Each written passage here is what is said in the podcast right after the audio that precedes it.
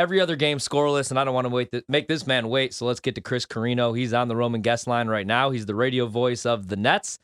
Big week for the Nets. Kevin Durant coming back. Also handles NFL duties for Compass Media as well. Week one, he's going to see the Kansas City Chiefs and the Arizona Cardinals. So I'll Lit let you. ass game. I'll let you uh, do the KD stuff because I know that's all you. And Chris, I want to start because um, I'm looking at the uh, division bets right now, the future market, obviously, and everybody's talking about the Chargers. Everybody's talking about the Raiders. I feel like nobody's talking about the Kansas City Chiefs and Patrick Mahomes in the two preseason games he's played. Doesn't look like he's missed a beat even without Tyreek Hill. They still have Travis Kelce. What are your thoughts on the Chiefs heading into the season, into week one? And you know what, Ryan? They they they've they've added depth at receiver. Yeah. Even though they lost Tyreek Hill, I, the defense is going to get better. You heard uh, Mahomes the other day raving about Chris Jones and what he's what he how he's looked in camp. Uh, you're right. I, I I think they're absolutely don't sleep on the Chiefs. I think this is like that year where everybody's going to count the Chiefs out, and they're just going to be like, we're still the Chiefs, and we're still the best. We're still the class of this division. So I'm looking forward to that week one uh, at Arizona. That'll be really, you know, can they contain Kyler Murray in that offense? So that'd be that'd be real interesting. But can I can I just chime in on something before? Oh, yeah. before? Um, I Trista, you and I have something in common. I had my nails done today too, Good. And I'm I'm definitely going to be tuning in after I get off because I want to hear that. I'm I'm dying now to know what happened. It's. I mean, it was a shocking. See, that's a hell of a development. tease, Chris. I, I, I got it. It's it's an incredible tease. And you mentioned Hawaii being the chase game. So years ago, like when I was just starting, like out of college, I worked for something called Sports Phone. oh, Does yeah. anybody have any idea if you unearthed that on, you know, you can probably look it up on the internet. Um, it used to be this thing, nine seven six one three one three. And that, and kids listening, that's how you got your scores. Like there was no internet. So the the guy the degenerate gamblers would have to call at two in the morning to find out if Hawaii had won. Now, but I used to have to do the recordings. And the thing is, like the last game would end and every ten minutes I would still have to do every score. We didn't have digital editing back then. I would have to do a three minute tape of every score in the country that day just to change the Hawaii score. So go over like the Wow. first the forty college football games and then get to the end and be like and they're going to the third quarter now and Hawaii leads twenty seven to three. So wow. Yeah, that's crazy. That's and I'd have to stay at work until the Hawaii game was over.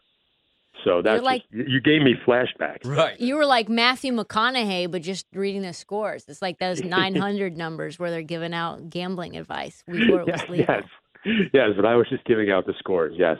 And I missed the Joe Carter home run hit to win the World Series too because I was in the booth giving Wow. a scoreboard. But that's another that's a story for another day. Let's quickly before we get into NBA, I do want to get your thoughts because you know the other side of that game is the Cardinals, and they've Yeah. lost a lot, not only on defense but offensively as well, losing Christian Kirk, uh, losing Chase Ed- Edmonds, and not having D Hop for the first you know six weeks of the season as well. Yeah. Um, what are your expectations for them? You know, uh last year they got a huge boost boost from James Conner, and I don't think that anybody expected that. I think everybody thought he was washed up from Pittsburgh, and then all of a sudden he showed up, and I mean he was a dynamic player both in the running game and the passing game for them. So I think Kyler Murray. It, listen, I I don't know if motivation sometimes will inspire guys to play better, but is there anybody a star player in the league more that's looking to maybe salvage his rep than Kyler Murray. You know, when that whole thing came out about how they wanted in the contract that he's got to study more. I mean, to me, I would be looking to go out. I'll show you how much I study and just go put up, you know, five touchdowns and 500 yards on people. You know, so I listen. They're always going to go as far as Kyler Murray will take them. And uh, you know, D Hop losing D Hop at the beginning maybe is going to hurt them, but I just think that that's a um, probably. And, and you and you talk about Kingsbury and that offense, like man, they're just so good and interesting and inventive. So I, I think if Conner if Conner could have this similar kind of year, Edmonds, you know, losing Edmonds, and I got to mention him because he's a Fordham guy, so I have to mention him. Um, that they'll lose that, but I think there's a couple other young guys there that could step into that role. So I, I still think they'll be good. They, they, man, what an embarrassing end to the season they had last year. So I think they're motivated coming into this year. Like uh, winning the division? Or Yeah. 10 games or where, where well, we at I on mean, expectations? losing the last game. Oh, you mean what they yeah, going into this year? expectations, yeah. Uh, I mean, I still I think the Niners again. Niners at Tamir is still a big question mark because of the quarterback. We don't know anything about him really. How how he's going to be.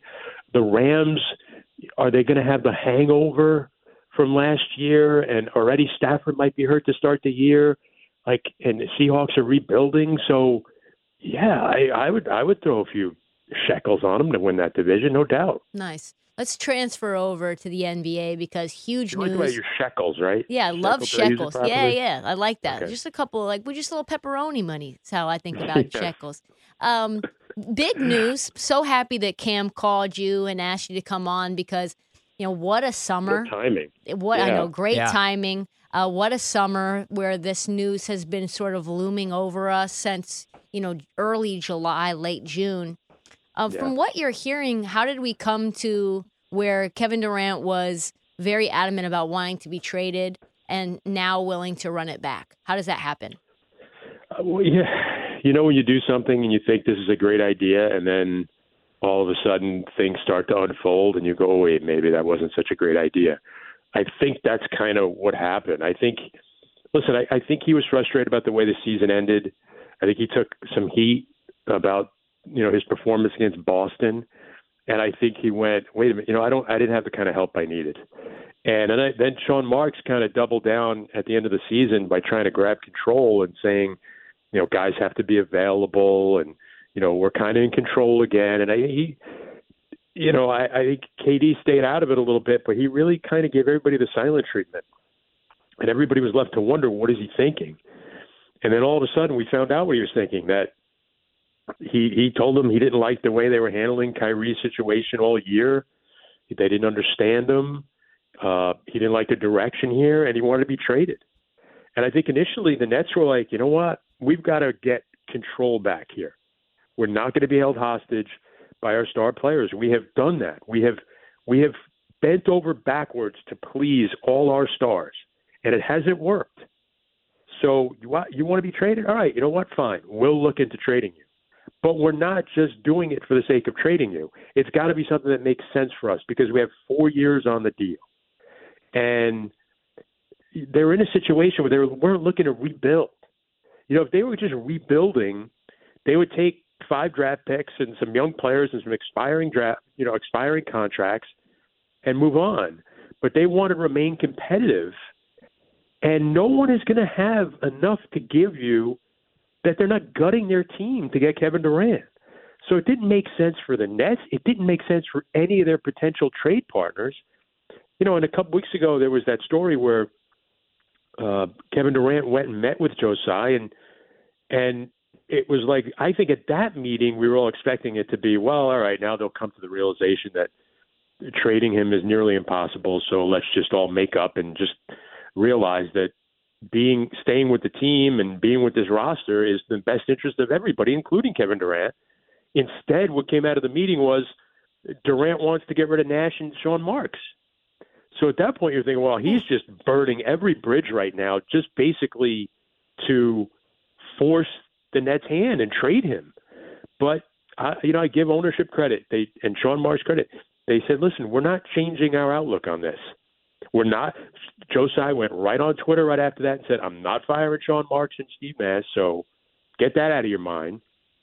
And we're still looking for the best deal that's, you know, in the best interest of this organization going forward.